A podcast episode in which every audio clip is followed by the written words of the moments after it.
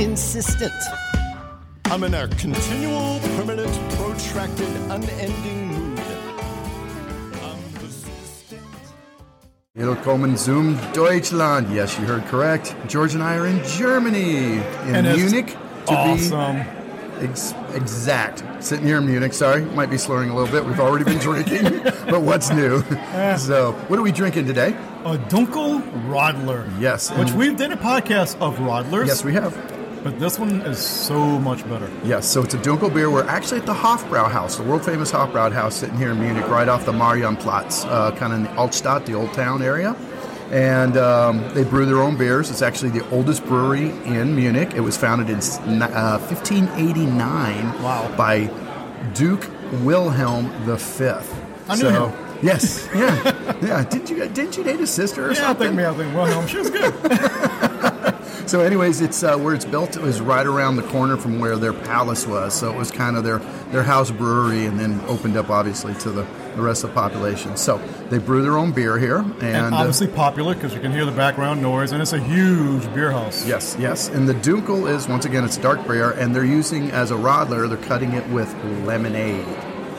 But on the nose, you Yeah, what are smell you sweet raspberry. Yeah, almost raspberry or, or elderberry or something. Yeah, Sweet fruit, but you do taste very, very sweet lemonade and dark beer. It's, it's delicious. Yeah, this, the the citron, the uh, the lemon shines through very nicely. What are you getting from the beer side, flavor wise? More dark hops, obviously, it's a dark beer. Yep.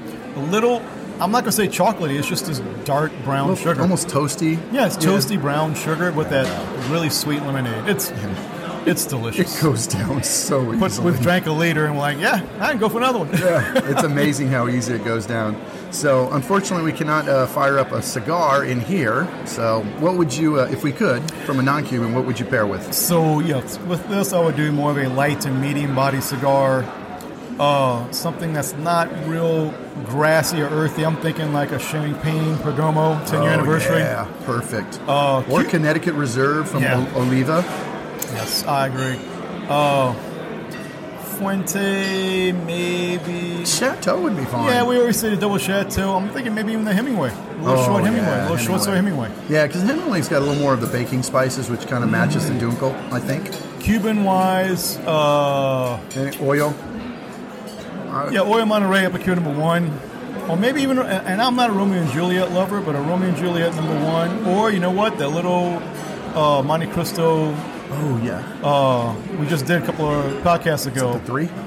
No, heck, I forgot what the hell. The junior. Oh, the oh, I oh, think yeah, that would the go Open really, Junior. really yes, well The Open with Junior. this. So that's just a couple of, just throwing them out there. Alrighty, so we're going to wrap this up for a second. Uh, we'll come back. We're actually going to go around We were the hoping corner. the band would come back I on so know. you guys can hear the band, but they just stepped down, so yeah, no the band band's for you done. guys. Not getting any oompa music. But Darn. anyways, uh, right around the corner, there happens to be a La Casa de Habano. So, We'll be back. and we're back. But now, you know, we've moved on to the Hotel Kempinski here in Munich, and we are sitting in a smoking lounge. One of the only places we found we can actually sit and smoke a cigar. so, yeah. But prior to that, we did get to go to the LCDH. Which we were, thought was absolutely insane that we could not smoke in, even though the guys working there were smoking cigars. Again, so, anyways, two big big size. Yeah, too big size. But hey, we did. Uh, we we got we picked up a few nice little little treasures from that place, and we'll talk about them on another podcast. Yes.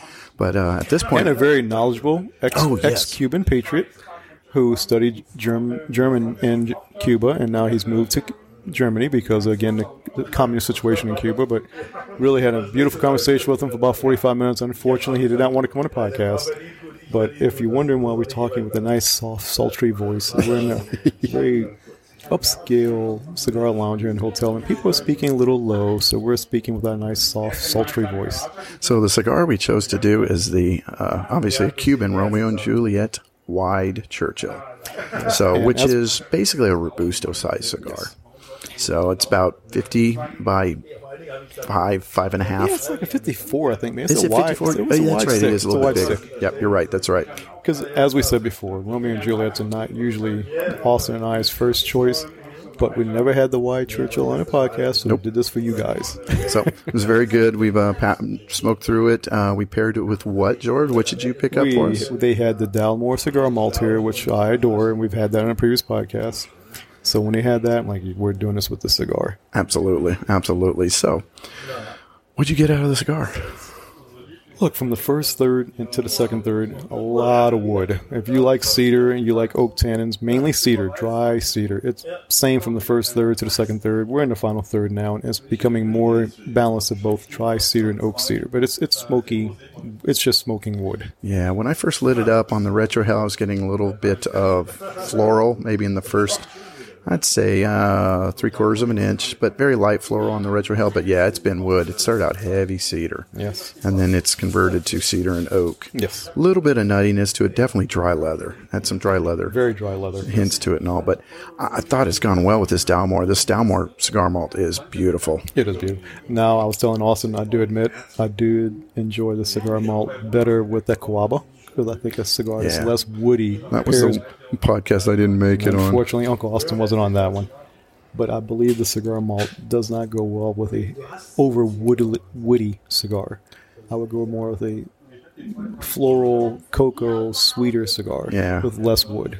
Yeah. But so that being said, still very delicious. I thought this has been great. I love this Dalmore cigar malt. It's nice. You can it the sherry really shows up. Mm, So you have a lot of the dark fruit notes to it, and that sherry really pops. But it's not overly sweet, which is it's nice. It's it's a good balance of sweetness and and oh, and I- made up for it because it was a cold, rainy day here in Munich. So we were walking around just getting misty and cold and wet. So now when it's nice, you know, leather wall cigar lounge, just Yep. mellowed out, having a nice woody cigar and and a scotch. And I wish our loving listeners could be here with us because it's Yep. a really good experience. Absolutely. Yeah, it's been amazing.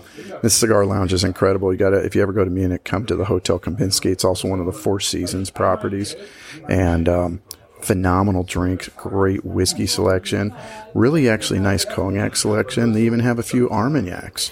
And honestly, for four seasons, the prices are more than reasonable. They're more cheaper reas- than what we're finding in the United States. Exactly. More Look, the reasonable cigar than us. malt. Oh, hell, I'll just tell the price. It's twenty five dollars for a pour. Yep. And I found when I was in uh, Houston not that long ago, the cigar malt they were charging seventy five dollars for a pour. Yep.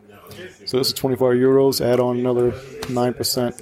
I think it's pretty darn pretty darn reasonable. Yeah. Oh, yeah. It's been great. So I've actually really enjoyed the cigar. Maybe the surroundings, maybe the ambiance is helping it, but it's, it's, um, uh, you know what? I'd buy those white Churchills. Now, these were young. They were babies. I really think if you threw a good year age on them, I think they'd get tremendous. And Austin just said a mouthful because talking to the manager of the Casa de Habanos, he was saying he's having a hard time getting Cubans himself because during COVID, production availability dramatically dropped down. So he's now starting to get cigars again. Yep.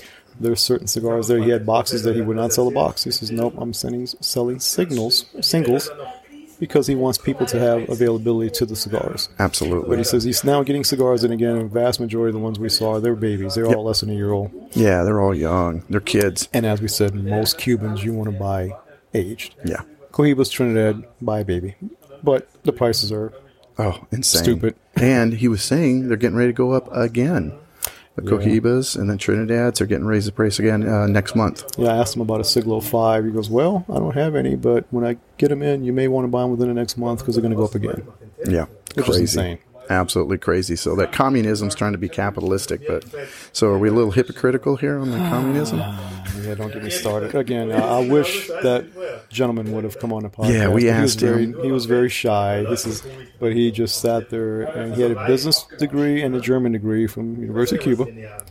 And uh, what he said was was enlightening, of of which we already knew, but I wish Yeah. people can hear that. But to hear it coming from a na- native, it was uh, very, very interesting and sad. And that's the thing to him; it's very sad to see what happened to his country, and basically felt the need he had to leave. Yes. And he's Period. been in Germany. He says, I never look back. He's gone back to Cuba to visit family.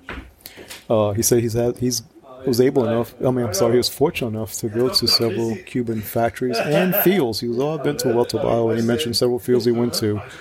Which one day, if I'm lucky enough, Austin and I will go to Cuba and do that tour, Oh, but that would be awesome. don't know when.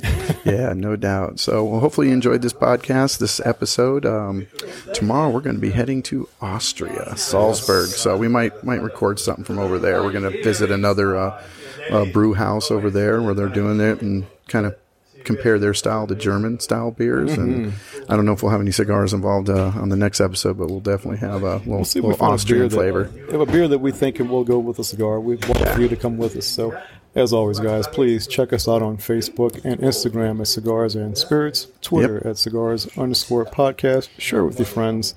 Uh, really, it's a pleasure and honor to have you guys listen to us. Uh, and we're really enjoying this, and hopefully, hopefully, we're having you enjoy the experience with us. And don't forget to check out our sponsor. The original Bourbon Club. Yep, at originalbourbon.club.com. There you go. Take Awesome. care, everybody. Take us home.